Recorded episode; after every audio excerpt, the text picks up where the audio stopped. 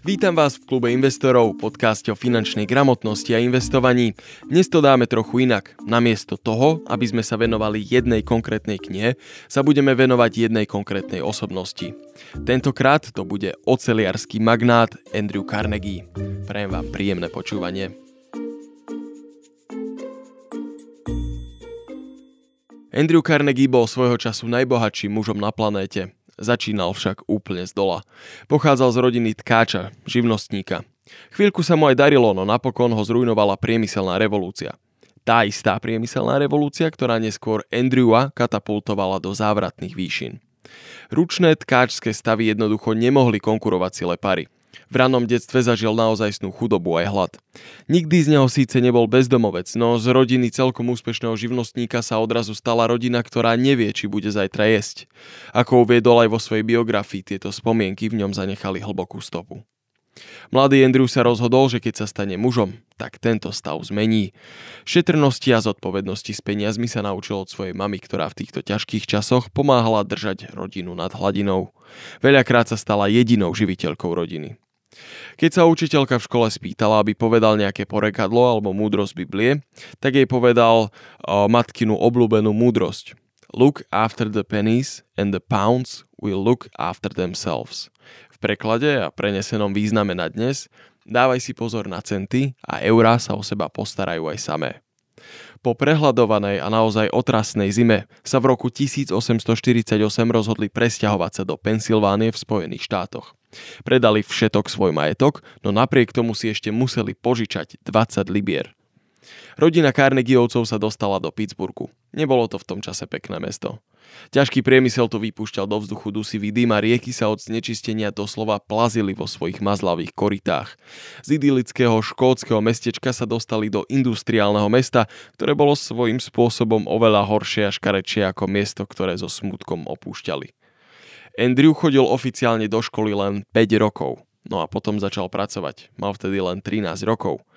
Staral sa o párne bojlery. Ako sám neskôr spomína, z tejto práce mal nočné mory.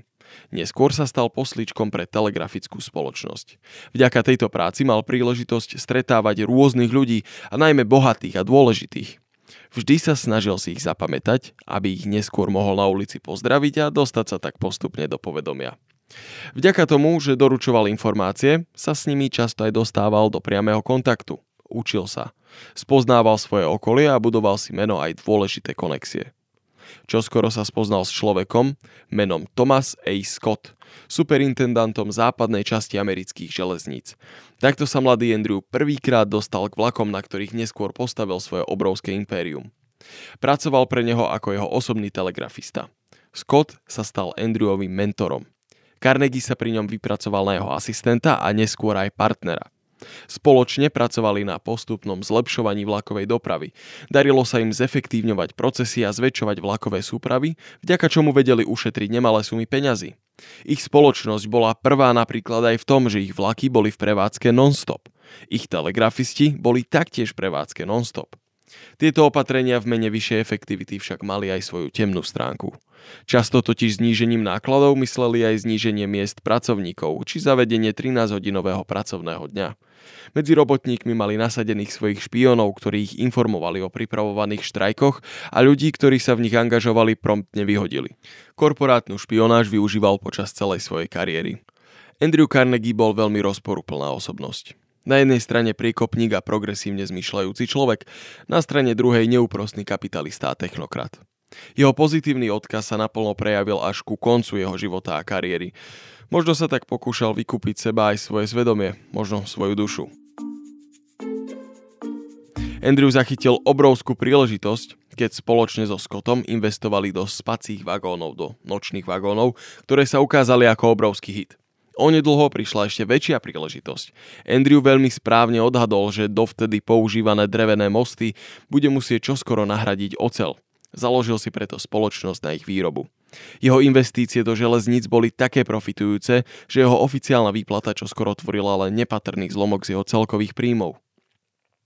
Preto v roku 1865 opustil železnice a začal sa naplno venovať svojmu biznisu. Spolu so svojou matkou sa už presťahoval do New Yorku ako bohatý muž. Napriek tomu cítil, že nie je spokojný. Nepáčilo sa mu len zarábať peniaze pre peniaze. Zaviazal sa, že si odpracuje ešte 2 roky a potom, v 35 sa bude venovať čomu len chce. Tu prvýkrát začala ťahať charita. Teda aspoň do chvíle, kým sa stretol s učeniami filozofa Herberta Spencera. Ten razil teóriu, že aj na trhu, podobne ako v prírode, prežije len ten najsilnejší. Preto chudobní ľudia vlastne majú byť chudobní a odsunutí na okraj spoločnosti. Doslova im malo podľa neho byť umožnené, aby sa o nich postaral krutý osud. Ono tá teória je ešte o dosť komplexnejšia a nebudem sa aj tu detailne venovať. Kto chce, Herberta Spencera si vyhľadá. Andrew si z toho vzal dve veci. Všetko je v poriadku, pretože sa všetko zlepšuje. A moto upward and onward, čiže stále vyššie a vpred. Získal absolútne presvedčenie, že človek ako je on sa má prirodzene dostať na vrchol a nie je na tom nič zlé ani nemorálne. Carnegie nakoniec pracoval ešte viac ako 30 rokov, teda oveľa dlhšie ako si to predsa vzal. No a pamätáte si Scotta, človeka, ktorý pomohol Carnegiemu naštartovať svoju kariéru? No, Scottovi nevyšli nejaké investície na burze. Čakal preto, že sa mu jeho priateľ a bývalý chránenec odvďačí tým, že mu v ťažkej situácii pomôže. To sa však v milom Andrewovi prerátal. Jeho odpoveď bolo jednoduché nie. Nemienil totiž ohroziť svoju finančnú pozíciu pre svojho bývalého mentora, aj keď neskôr vyjadril ľútosť nad týmto rozhodnutím. Prvá objednávka, ktorú so svojou masívnou novou oceliarňou dostal, bola ako inak na výrobu tisícok kusov kolajníc pre železnice, ktorý ho zamestnal práve Scott – v železniciach sa čoskoro stal akcionárom a teda kolajnice začal vyrábať de facto sám pre seba. Postupne vlastnil časť alebo aj celé výrobné prostriedky na všetkých úrovniach produkcie, od baní cez uhlie, železiarne, železnice aj oceliarne. Tomu umožňovalo zrážať ceny tak, že mu nemohol nikto konkurovať. Od svojich súperov sa líšil aj tým, že keď bolo ťažšie, tak zrážal výdavky namiesto toho, aby siahol na profit. Dávajte si pozor na výdavky a profit sa o seba postará sám, často hovorieval.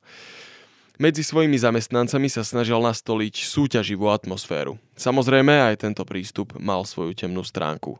Rýchle tempo znižovalo bezpečnosť v jeho fabrikách a v prípade, že nejaká zmena dosahovala sústavne lepšie výsledky, tak sa automaticky zdvíhali kvóty pre všetkých, kto zaostal, prišiel o prácu. Robotníci robili 12 hodín denne, 7 dní v týždni. Za rok mali len jediný jeden deň voľná, a to 4. júla. Veľká priemyselná revolúcia stála mnohých ľudí celé živobytie, rovnako vlastne aj jeho otca, ale nie Andrewa. Ten sa na nej majstrovsky zviezol. Dokázal odhaliť rastúci segment trhu a možno aj s kúskom šťastia na ňom enormne profitovať. Vďaka jeho lacnej oceli sa mohla Amerika rozrastať. Dodávali ju napríklad aj pre Brooklynský most. Na jeho vlastnú žiadosť ho navštívil jeho idol, filozof Spencer, vďaka ktorému sa pred rokmi vykašľal na charitu a pustil sa do tvrdého biznisu. Spencer však nevnímal Carnegieho oceliarne ako naplnenie jeho snov o industriálnej utópii. Práve naopak. To, čo tu Carnegie vybudoval, označil filozof za peklo. Jeho slovami, 6 mesiacov v Pittsburghu je dobrý dôvod na samovraždu. Carnegieho rast však naďalej pokračoval. Mladej veľmoci dodával ocel pre mrakodrapy či lode. Jedinou veľkou prekážkou mu boli robotníci, ktorí sa začali organizovať. To si však povieme už v ďalšej epizóde. A ja vám ďakujem, že ste si nás vypočuli. Ak chcete podporiť náš podcast, choďte na www.investiciaslovensko.sk a pridajte sa do nášho klubu investorov. Môžete tak naštartovať aj svoj pasívny príjem.